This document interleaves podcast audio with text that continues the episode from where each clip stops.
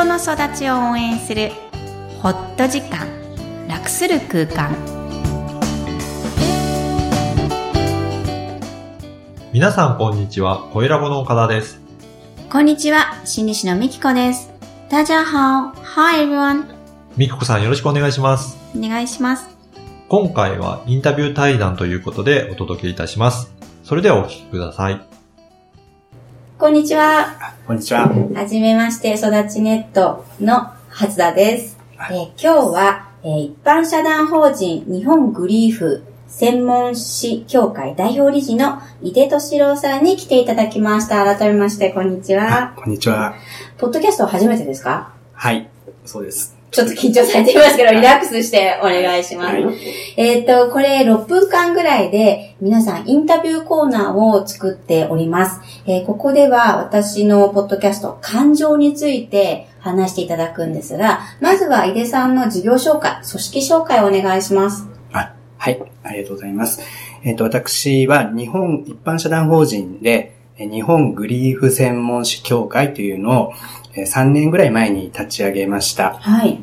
えーまあ、グリーフっていうのは、うんあのまあ、喪失体験による、喪失体験。そうですね。あの、特にあの、死別死とかで別すね。はい。まあ、広く言うと離別体験、離婚とかそういったことも含まれるんですけども、どまあ、あの、多くはあの死別死別。の、まあ、体験による悲しみとか、まあ、嘆き、どなたが亡くなった後の嘆きってことですね。そうですね、ははいい。そういった方々に対してのこうケアなりサポートなりという取り組みで、まあ、グリーフケアと言われているものがあります。はい。はい。まあ、その、まあ、グリーフケアを、まあ、各地、まあ、各コミュニティでですね、うんこうしていけるような、うんまあ、仲間を増やしていくという、まあ、そういう取り組みをしています。うん仲間、要は亡くなった方がいらっしゃった方が、はいまたそういう体験をした人のお話を聞く、そういう仲間を増やしていくっていう活動なんですね。そうですね。うん。はい。まあ、実際、来られてる方は、多いのが、あの、看護師の方とうんか、かに。はい、介護士の方とか、はい。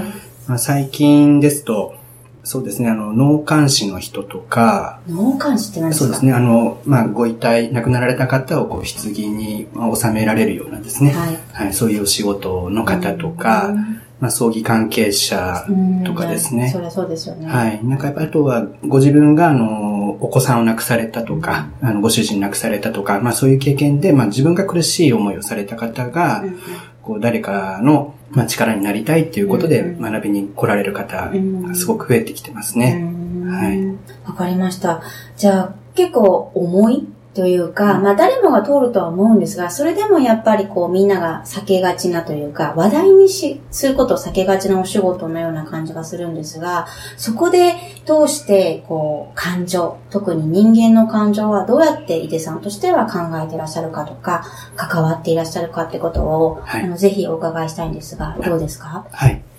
そうですね。まあ今のちょっと、まあグリーフのちょっと続きなんですけど、その、まあこう大事な人が亡くなったりとか、まああるいは大事な存在、はい。えっ、と、まあ人に限らずですね、ペットとかですね。うんそうですよね。えーまあ、そういうこう大事なものがこうなくなると、まあ、私たちのは落ち込んだりとか、はい。あの、すごく悩んだりすることってあるわけですよね。はい。まあ、具体的にはあの、混乱する人もあるでしょうし、うん怒りを感じたりとか、あるいはあのこう自分をすごく責める罪悪感っていうんですかね、自責の念に駆られる方とか、まあそういう意味ではあの、そのいろんなこう感情がこう自分の中に湧き上がってくるわけですよね。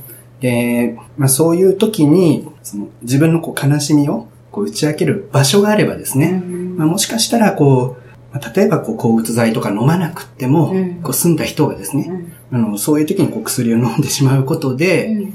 その余計にこう苦しみがこう、うんまあ長引いたりとかっていうことが起きるはい。んですよね。で、なので、まあ私たちとしては、あの、そういったこう病院とかにかかる、あるいは薬を飲むという前のちょっと受け皿として、うん。まあちゃんとこう気持ち、それこそ感情を出していける場があれば、まあ日常に、まあより早い、いい形で、うんうん。まあ戻っていかれるんじゃないかということでですね、うんあの、そういう方のお気持ちを聞くうんっていうことを、まあ、しなりわいにしてるわけです。うん。はいじゃあその感情を出す場所、特に悲しみや怒りを出す場所っていうのを提供、もしくは作ってらっしゃるってことなんですね。そうですね。あの、まあ、あの、悲しみを語れる場所っていうのが、まあ一つ大きなポイントにはなるんですけども、うんただまあ実際は、うん。その、大事な人を亡くしたからといって、あの、悲しいだけっていうことじゃなくって、はい。やっぱなんかその人を思う気持ち、うんその、愛してる気持ちとかっていうのがあるので、うんだからその悲しみを語るっていうだけじゃなくて、その人が本当に語りたいことを語っていただく。そうなんだ。うんそういうふうに考えてます。だから、どちらかというと、グリーフケアっていうテーマはネガティブなイメージが。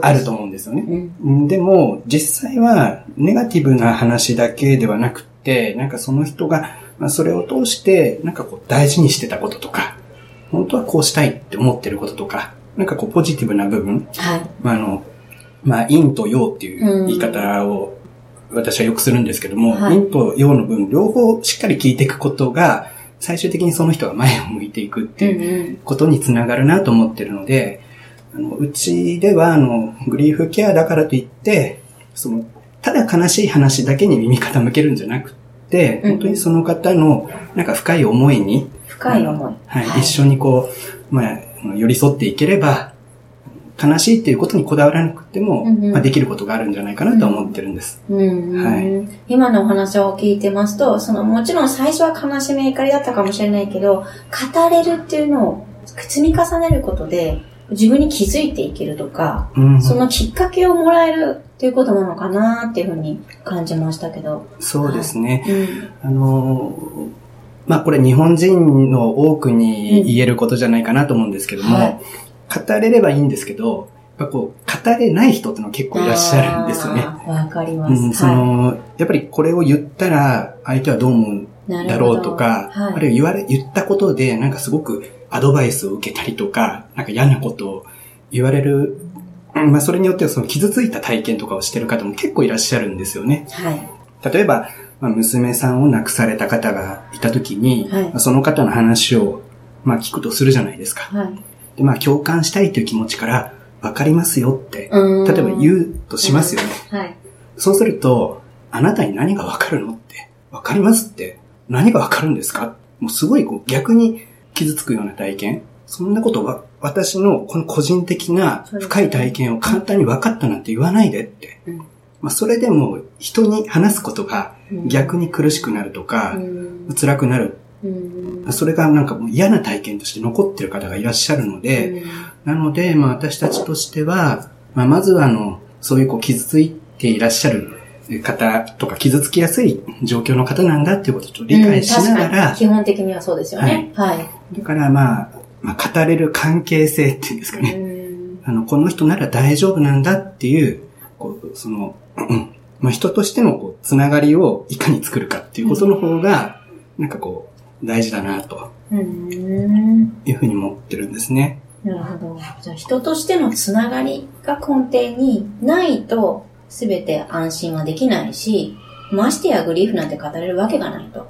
そういうことなんですよね。そうですね。うんまあ、いきなり会う方にね、急につながりって言ってもちょっと難しいかもしれませんけど、はい。やっぱりこう、あ、この人なら話してもいいなっていう、やっぱりそういうこう、まあ、あり方っていうか、人間性を、まあ、我々問われてるなというふうに思うので、なるほど。かなり壮大な、もちろんそうですよね。うん、人の気持ちを聞くって、まあ私もやっていますけど、本当に難しい話で、かつそれがグリーフになってくると、もっと、もっと深い、もっと深いっていうのはおかしいですけどね。あの、本当に包括的に、うん無限大の可能性があるので、終わりがない営みなんだろうなっていうのは。そうですうね。ん。その悲しみをやっぱ心の奥底にはい抱え込んだままだと、なんかこう、体調面でも、ね。結構こう、しんどい状況になったりすることが、やっぱりあるので、はい。まあ、そこをいかになんかこう、いい形で悲しみを解放できるか、そうですね。はいいそこがちょっと我々の一番注力しなきゃいけないところだと思って、まあ難しさでもあると思うんですけども、うんうんうんはい。はい。はい。では最後になりますが、井出さんにとって、ご自身の個人にとって感情とは何か、ぜひお聞かせください。そうですね。本当の自分を知らせるためのシグナルだと思うんですね。シグナル。うーん。やっぱり、あのー私自身、その、すごいやっぱり腹立たしい思いになったりとか、まあ怒りを感じてきた、その悲しみ感じてきた時に、はい。自分がいる場所が本当にここなんだろうかとか、うん。何か違うんじゃないかって、すごく自問したんですよね。うん。この仕事続けるべきなのか。はい、はい。で、あ、俺はここにいたくない。うん。ここから離れたいうん。って、やっぱり思って、次の場所に来たんですよね。うん。それがあのブリーフケアという場所だったんですよ。はいだから、まあそれがあって今の自分がある。はいそう思った時に、本当にあの時に、その湧き上がった悲しい気持ちとか、悔しかった思いとか、腹立たしかった思いっていうのを、うん。やっぱりそれを見ないようにしたんじゃなくって、うん。うん。それがなんかこう、ある意味、こう起爆剤になったというか、はい。うん、それを大事にしたからこそ、そこから離れられたんですよね。はい。うん、そして、まあ、今の自分があったうん。と思うので、本当に、本当の自分になるためのシグナルだったんだなって、本当の自分になるためのシグナル。そうですね。それが感情なんですね。はい。ありがとうございます。今日は、えー日本グリーフ専門士協会代表理事の井出敏郎さんにお話しいただきました。ありがとうございました。ありがとうございました。はい、いかがだったでしょうか？はい。井出さんはですね、えー大学院の後輩にあたる方なんですけど、そうなんですね。それでも、あの、実は昔僧侶だった方で、深いんですよ。いろんな経歴を。学ぶこと、もう全然先輩で、うんそういうのを、人の心に向き合うということは、言葉自身の重みがありますね。うんで、ものすごい、僧侶やってた方がですよ。はい。本当こう、感情的になると、うんこう、若干震えながら、うん思いが伝わってくるんですね。うん目の前の空気すら震えるような感じの緊張感があって、あの、ご自身が少し後で訂正してくださいっておっしゃったことが、はい。あの、あまりにも今回のインタビューが人としてのつながりを強調しすぎちゃって、うんグリーフそのもの、うん悲しみを本当に、本当に聞くった上でできることなんですっていうのを、もっと強調すればよかったっておっしゃってました。うん。ここからもわかるように、なんか言葉の重みとか、本当に伝えたいことをどうやって伝えればいいかってことを、自分の中でもいつも反芻されているような、はい。本当に、こうなんだろうな、真剣な方？うんうん。そういう人じゃないとね、やっぱり悲しみを話したいと思えないですしね。そうですようね。ん。私自身も学ぶとこいっぱいです。うんい私はそういった人の感情に向き合うようなことを職業にされてるっていうのが、もう信じられないというか、すごいなって、よくそういったところを向き合っていけるなっていうのが正直な感想ですね。い。うんうん。でもね、あの、今すごく広がっていらっしゃいますし、はい悲しみは、これこそね、感情の当たり前の感情なそうですので、よね。その中でも、うん。やっぱり向き合いたくない気持ちだと思うので、うんぜひ皆さんも感じることをお知らせください。はい。ポッドキャストを確実にお届けするために、購読ボタンを押して登録をお願いいたします。みきこさんありがとうございました。ありがとうございました。バイバイ。